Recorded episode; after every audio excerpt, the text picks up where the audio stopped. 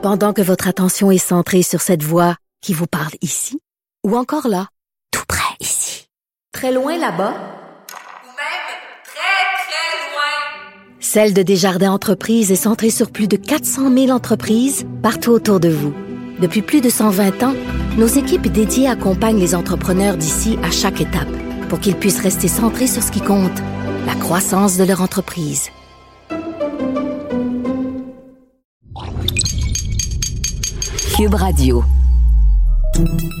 Salut, c'est Charles Tran avec l'équipe dans 5 minutes. On s'intéresse aux sciences, à l'histoire et à l'actualité.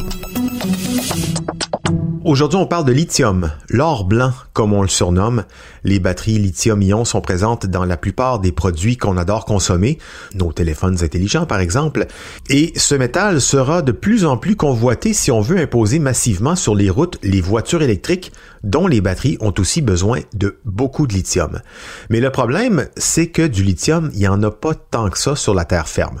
En plus, son extraction dans les sous-sols est très polluante, mais des chercheurs de l'Université de sciences et de technologie du roi Abdallah en Arabie saoudite viennent de publier une méthode pour extraire le lithium de l'eau des océans. Comment est-ce qu'ils font? Est-ce que ça va répondre à nos besoins? Et est-ce que ça va résoudre aussi les questions de pollution liées à son extraction? Voici Baptiste Zapirin. Les réserves de lithium dans le sous-sol terrestre sont suffisantes pour répondre à nos besoins, du moins ceux qu'on anticipe, jusqu'en 2080 seulement. Ça c'est si on en croit une étude chinoise de 2018. D'où l'intérêt d'aller chercher ce métal dans l'océan. Les chercheurs de l'université du roi Abdallah rappellent qu'il existe 5000 fois plus de lithium en mer que sur Terre. Oui, mais le problème, c'est qu'en mer, il est présent dans de très faibles concentrations. Pour un million de portions d'océan, on trouve 0,2 portions de lithium. Alors on savait pas trop comment s'y prendre de manière efficace. Les scientifiques semblent donc avoir trouvé une bonne méthode, qu'ils ont testée avec l'eau de la mer Rouge.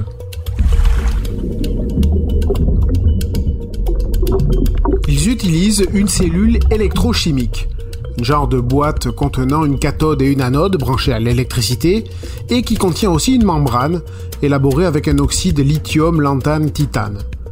Mais sur cette membrane, il y a des trous suffisamment grands pour laisser passer les ions lithium, mais assez petits pour bloquer les autres ions plus gros que l'on trouve dans la mer. Le sodium, le potassium, le calcium, le magnésium, etc. Alors, branchée à un voltage de 3,35 volts, la cellule électrochimique génère de l'hydrogène gazeux au niveau de la cathode, et aussi du chlore gazeux au niveau de l'anode. Et tout ça, ça entraîne le passage du lithium à travers la membrane vers un autre compartiment où il s'accumule dans l'eau de mer. Et cette eau enrichie en lithium subit quatre autres cycles comme ça, jusqu'à atteindre une concentration de plus de 9000 parts pour 1 million et non plus 0,2 parts à l'état naturel. Et enfin, ben, ils ajustent le pH de cette solution pour obtenir du phosphate de lithium solide. au final, c'est intéressant parce que ça laisse entrevoir la possibilité d'aller chercher d'abondantes nouvelles ressources en lithium. Surtout qu'on s'en sert partout, pour fabriquer des batteries pour les voitures électriques, dans nos appareils électroniques, dans certains types de verres, pour fabriquer de la céramique, du caoutchouc, et même en médecine, puisque le lithium est un régulateur d'humeur. Et non seulement les réserves sur la terre ferme ne sont pas très élevées, mais en plus, leur extraction dans les sous-sols est très polluante. L'extraction du lithium est très énergivore, en eau, et entraîne de nombreux problèmes, comme la pollution des sols, le pillage des réserves d'eau, l'utilisation de nombreux produits chimiques et acides forts. Un paradoxe quand on sait que les batteries lithium-ion sont notamment utilisées dans les autos électriques à vocation écologique. Alors, est-ce que la méthode d'extraction dans la mer de l'université du roi Abdallah sera plus écologique?